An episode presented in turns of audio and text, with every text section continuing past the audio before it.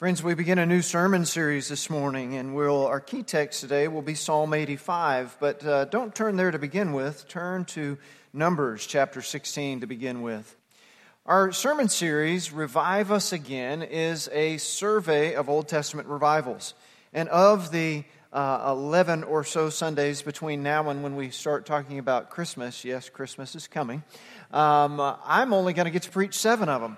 Two of them I'll be out of town. Two of them will have special guests, Eddie Halleck in a few weeks, and uh, then a creation speaker in the end of October, and we'll have more about that published as we get closer. But of these seven sermons I get to preach, I want us to focus on revival. And if you're in um, Numbers 16 now, let's, uh, I'm not going to ask you to stand because I'm going to just walk right through it, illustrating and introducing us to this idea of revival. It says, Korah, son of Izhar, the son of Kohath, the son of Levi, and certain Reubenites, Dathan and Abiram, sons of Eliab, and, son, uh, and On, son of Peleth, became insolent. So Korah and Dathan and Abiram. Korah was a Levite, he was a priest. He was set aside by God to lead the people in worship. But then two cohorts with him in leadership were Dathan and Abiram, and my NIV says became insolent. And notice it goes on to explain some of what that means in verse 2. And they rose up against Moses. With them were 250 men, well known community leaders, who had been appointed members of the council. They came as a group to oppose Moses and Aaron, and they said to him, You've gone too far. The whole community is holy, every one of them, and the Lord is with them. Why then do you set yourself above the Lord's assembly? Do you see what's happening here? God had put Moses as his appointed leader to take his people out of Egypt and lead them to the promised land. Because of their rebellion, they were then taking laps around the wilderness until that wicked generation were to pass away. And in the midst of those laps around the wilderness, the wickedness comes up again.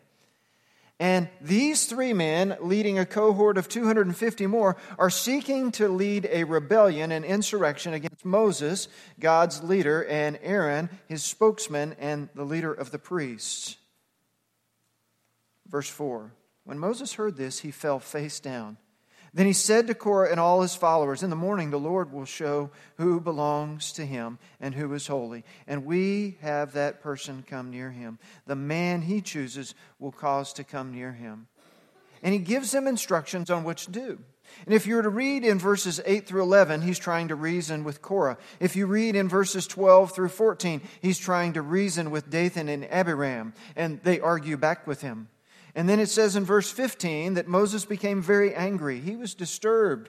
God had put a certain order about things. And I don't think this had anything to do with Moses protecting his prediction or, or, position and his authority, but that he knew these men were rebelling not against him, Moses, but against God.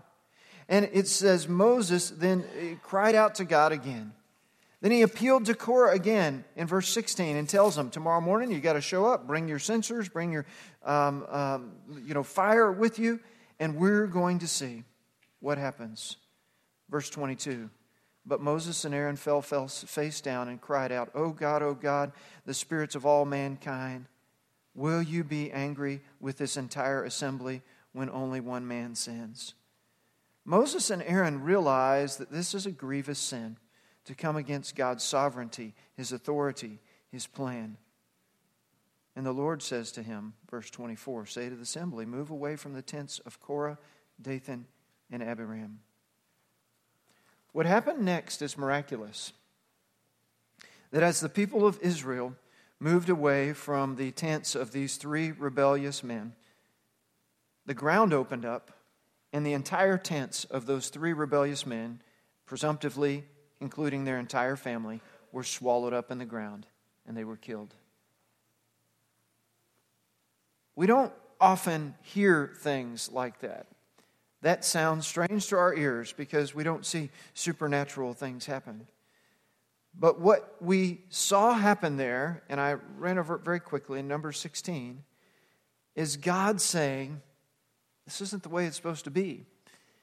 And because you've gone against my order, I'm going to be very swift and very firm in exercising my righteousness to remind you that I have a plan and my sovereignty is in charge, not your ideas. Now, all of us at times have messed up, all of us have sinned. And the question would be once we've messed up, are we done forever? Once we've failed, is there never another opportunity? Once you've hurt someone, is there never forgiveness? Once you've sinned against God, is there never any more grace? And the answer is no, no, no, and no. Even in God's uh, sovereignty, even in His righteousness, He loves us. And though there are consequences for our actions, and though God will judge us for our sinfulness, and He will hold us accountable for our rebellion against Him, He holds out to us mercy, and He gives to us grace, and He hears our cries for Him. What is revival? Is a question. You might write down 2 Corinthians 7:14 on your outline. 2 Corinthians 7:14 is a biblical definition of revival. It says if my people who are called by my name will humble themselves and pray and seek my face and turn, that's repentance, from their wicked ways, then will I hear from heaven and I will forgive their sins and heal their lands. God tells us exactly what revival is and he tells us exactly how to get to revival and he demonstrates his grace there. We need revival when believers are in a state of decline, when our churches have become feeble and mediocre. We need to see an extraordinary work of God, an enlivening of the spiritual life of members of the church, a new vitality, a fresh wind of the Holy Spirit blowing across a spiritual body. Acts 3:19 says that revival comes as times of refreshing from the Lord that there is newness, a new life, and new spirits. And so you might ask the question why do we need revival? Why do we need to spend seven sermons talking about this idea of revive us again? And I would simply say, friends, look around our world today. Look at our world. Look at our nation. Look at our church. We need a fresh touch of the Spirit of God. We need a renewed view of our sinfulness and God's sovereignty, and a new hunger and thirst for His righteousness. Our scripture memory verse for the month is part of our sermon today, and it's a plea to God, and let's say it together. Psalm 85 4. Now restore us again, O God of our salvation. Put aside your anger against us once more. Psalm 85 4. Let's pray. God our Father, we just voiced a prayer to you, a prayer that was written millennia ago by the sons of Korah, and asking you for restoration, asking you for revival, and proclaiming that you are the God of our salvation, and we are your people. But we pray, God, that you would put aside your anger against us as individuals and as a church as a nation, as a world, that as believers in Jesus, we would turn to you afresh and that you would fill us with your love and by your Holy Spirit in such a way that we are grace and we are mercy. And people know you through us because your Spirit is so present among us. Father, we pray as we enter into this study today of Psalm 85 and a look at Numbers 16 that you would speak to us. It's in Jesus' name. Amen. So now turn to Psalm 85. You may be there already. And you'll see why I started this by means of introduction in number 16. Your Bible is like my Bible, it has a title in it that comes after the heading, Psalm 85, but before verse 1, right? Mine is in a smaller font, and it says, For the director of music of the sons of Korah, a psalm. So these titles are written in the original Hebrew. Um, editors didn't go back and take a guess and throw them in later. It's in Scripture. But these titles, you know, set them apart from the scripture. And so, why is it important then that we understand this one for the director of music of the sons of Korah, a psalm. Well, many of you know what Exodus 24 says. Exodus chapter 20, verse 4 says that God will visit, that God will visit the sins or punishment of the fathers onto the third and fourth generation of their children. And many of you, as parents, that brings you pause at the way that you have lived your life. And then when you see your children go a certain way, you've asked yourself maybe, is this my fault? But that same God says in Deuteronomy 24 16, bringing balance to that, that the father will not be put to death for the sins of his children, and vice versa. So even though God says it can be that those sins are visited on the third and fourth generation of the children, it, he also says it doesn't always have to be. That there is God's grace and there is God's mercy in there, and his sovereignty determine how it comes out. And the marvelous grace of God will not hold against the descendants what their forefathers have done. If you were to read in Second Chronicles 29 or 2019, you would see that the Korahites, the sons of Korah, stood alongside the Levites in leading worship for the people. If you were to look back in your Bibles in Psalm 42 through 49, and look in Psalm 84 and 85, and Psalm 87 and 88, you would see that all of those Psalms are titled Of the Sons of Korah. What am I trying to show you by talking about Korah and taking you to Numbers and talking about this? I'm trying to show you that though Korah committed a grievous sin, and though he and his followers were swallowed up in the earth, judged for their sin, God showed grace to his sons, his grandsons, his great grandsons, his descendants. And God not only showed grace just letting them live, but he let them then lead in worship of his people. And he let them lead, lead in worship in such a way that we, even today, have the words of the sons of Korah right here in the book of Psalms. Do you not see hope for revival? That even though there may be sin, there is forgiveness, and that God is at work. I want to read from Psalm 85, verses 1 through 3. It says, You showed favor to your land, O Lord. Capital L, capital O, capital R, capital D. That's the Lord God, not the Lord Jesus. You restored the fortunes of Jacob. You forgave the iniquity of your people and covered all their sins. Selah is a musical pause. Verse 3 You set aside all your wrath and turned from your fierce anger. The first point on your outline is this. The first point on your outline is a request to forgive us as before. Forgive us as before. The sons of Korah are writing this psalm, this hymn of worship. It's a lament, is what it's called. So it's crying out to God when they're in a jam. And they're saying to God, God, you forgave us before. Will you forgive us again? Notice what it says there. You restored our fortunes. You brought us back from captivity. In the past, when we sinned, we were judged, and we had the consequences of our sins, God. But you are ever merciful, God, and you gave us this land, God. Will you restore us in this, your land, God? You've got a question there. And that question is why do we need forgiven? Why do we need forgiven? So I'm going to give you a second to write that down, and then I'm going to say this. Um, duh. I mean, why do we need forgiven, right? Well, because we sin. We are sin machines. We cannot see, keep from sinning. That some of us are better than others, yes, in the balance, but all of us are sinners. And scripture says in James 2:10, if we've kept all the commandments but broken just one of them, it's as if we've broken all of them, that we are sinners and we need a savior. The better question may be why do we sin? Well, it may be because we're careless. It may be because we're ignorant. It may be because we're selfish. It may be because we're prideful. It may be because we're fearful. It may be because we're hateful. Cheaply. Look at verse. Maybe because we know God's going to forgive us, so we treat his grace cheaply. Look at verse 2.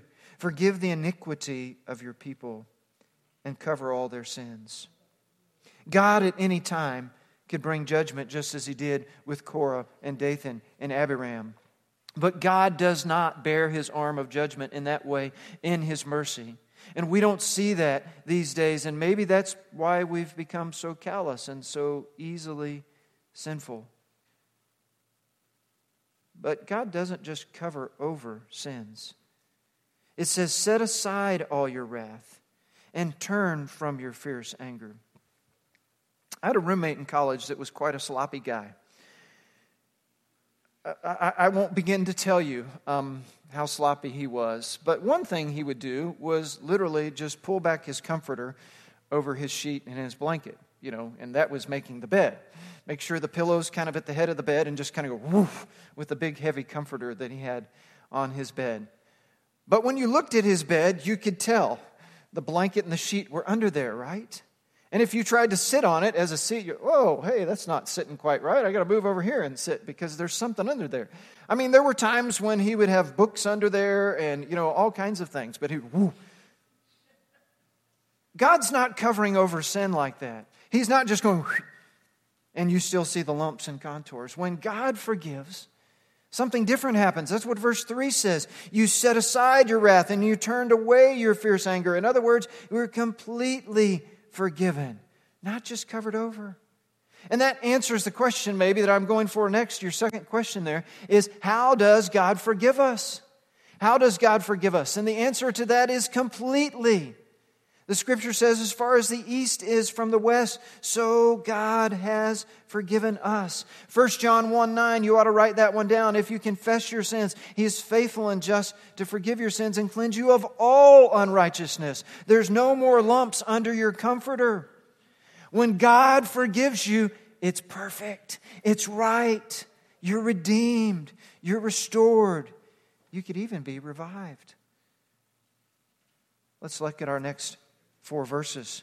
Verse 4 Restore us again, O God our Savior. Put away your displeasure toward us. Verse 5 Will you be angry with us forever? Will you prolong your anger through all generations? Will you revive us again that you, your people, may rejoice in you?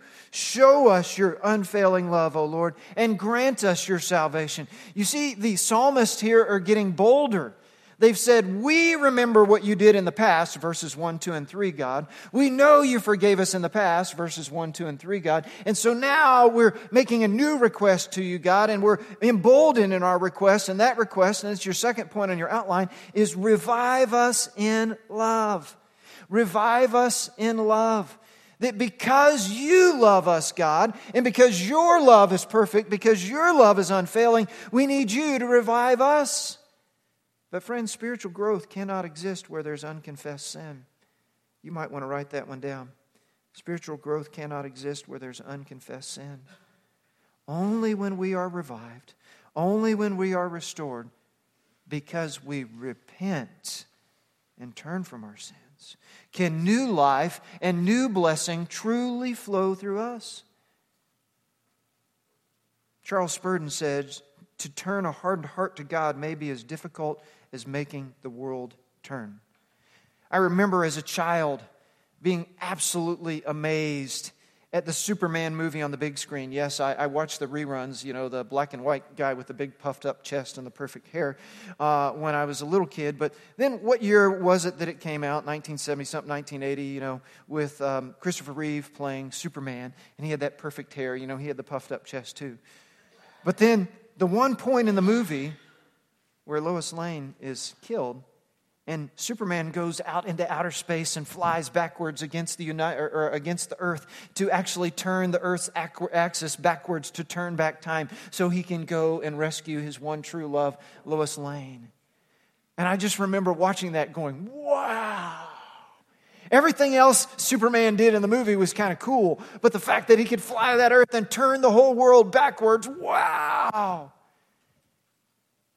And all of us have people in our lives that we think, what's it going to take for them to see Jesus? What's it going to take for them to let down their pride, let down their fear, and confess their sinfulness and trust Jesus as their Savior and Lord? And their life would be changed as if it was turning one way and it began to turn a new way on its axis. We need Superman to fly backwards around somebody's life and change their heart, don't we? But we got better than Superman. Amen? We got Jesus. And God has that same sort of power to bring revival. Restore us again, O God our Savior, and put away your pleasure. Will you be angry with us forever?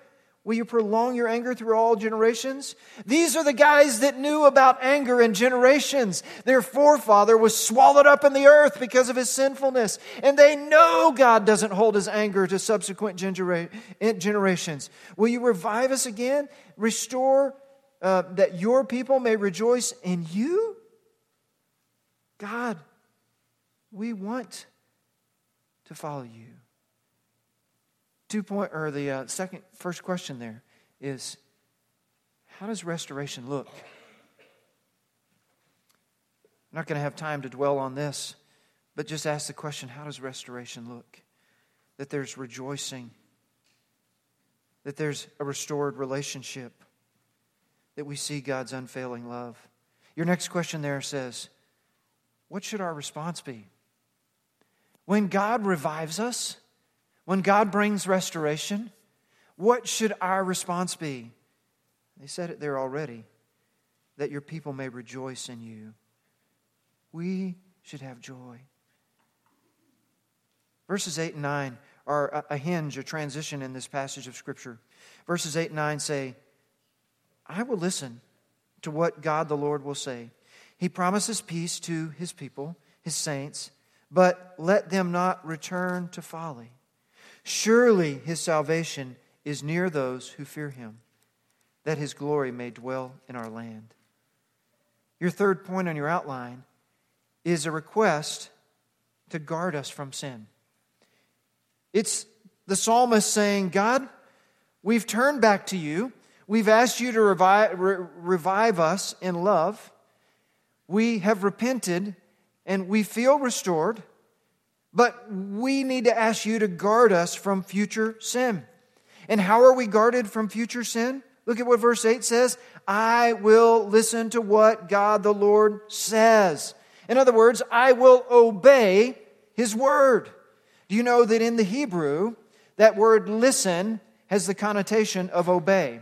It's not listen and disobey. It's not listen and carry on in your sin. It's not listen and do nothing. It is listen and do what God says. So your question there asks, how do we find peace and life? All of us want peace, right? Look at the second phrase of verse 8. But he promises peace to his people, his saints, but let them not return to folly. Look at verse 8 in your Bibles. There's three parts to it. I will listen to what the Lord God says. He promises peace to his people, but let them not return to their folly. So that middle part, promises peace to his people, is a sandwich, right? What's the bread on the sides of the sandwich? Listening to God, that's obedience. And not returning to our folly, that's humility. That is wisdom. That is righteousness. So, what this scripture is saying, verse 8, it's telling us if we want to find peace in life, that we need to obey God's word and we need to seek God's wisdom and we need to live by those things and then we're going to have peace. That doesn't mean that other people won't bring trouble. That doesn't mean we won't have trouble, but in the midst of those things, we can have peace. You've got a second question there. And that second question is what is the source of God's glory? What's the source of God's glory? That's in verse 9. Surely his salvation is near those who fear him, that his glory may dwell in our land. Surely his salvation is near those who fear him. Where does God's salvation come from for us? One word, one name, tell me. Jesus. Jesus, thank you. We got one enthusiastic Jesus over there. The rest of you are asleep. Salvation comes through Jesus that his glory may dwell in our land. In other words, for us on this side of the cross, not Korah and his followers on the other side of the cross, our salvation and the glory of God comes to us through Jesus. So when I ask the question, what's the source of God's glory that's going to guard us from sin? How do we find peace in life that's going to guard us from sin? It is through Jesus, it is by His Word. How do you spend time with Jesus? In His Word, in prayer, serving Him, exercising your gifts. This is where we see God at work in us. Let's get our last four verses. Verse 10 Love and faithfulness meet together, righteousness and peace kiss each other. What a beautiful picture. Faithfulness springs forth from the earth, and righteousness looks down from heaven. The Lord will indeed give what is good, and our land will yield its harvest.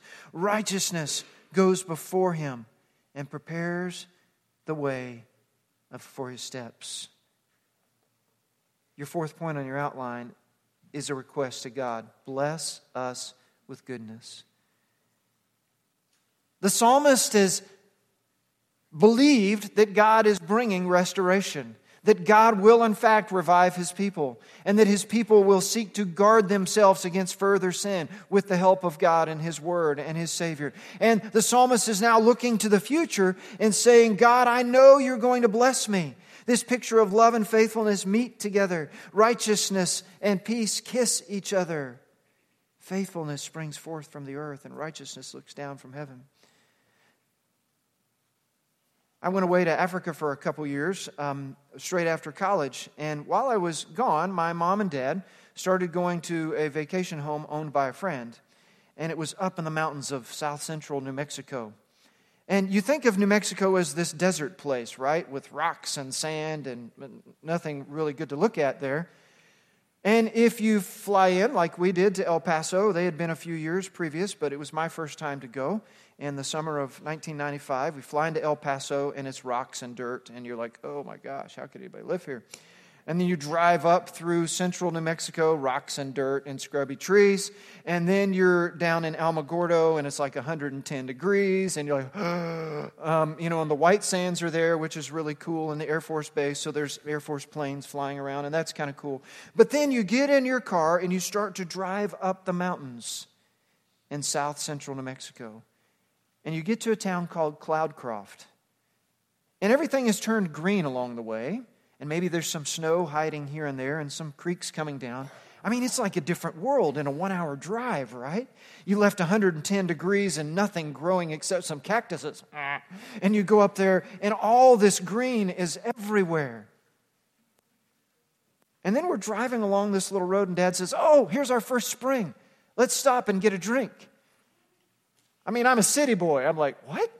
He's like, Yeah, this water is pure. It's right out of the mountainside. See, it's got a tap on it, so you can fill up a water bottle. Come on, dad says. And my dad, like a little kid, gets out of the car and gets over there and just starts lapping that water. And he goes, Whoa, my fingers are cold. I'm like, What?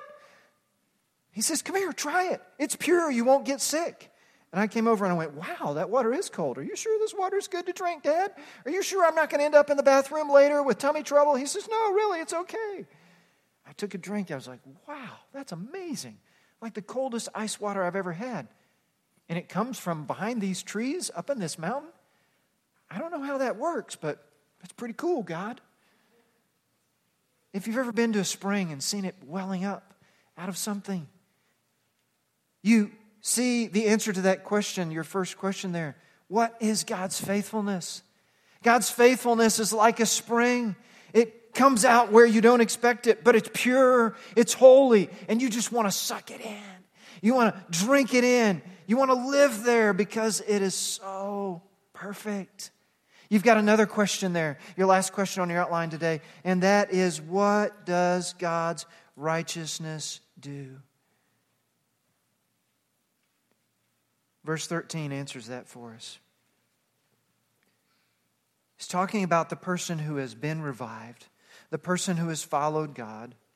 And it says in verse 12, the Lord will indeed give what is good, and our land will yield its harvest. In other words, God's going to provide for us. And then it says, righteousness goes before him, the person that's been revived, and prepares the way for his steps. I have a question for you, friends. What, what problems do you have right now in your life? What issues do you wish you could solve? What direction do you wish you knew? Do you see what this scripture promises you?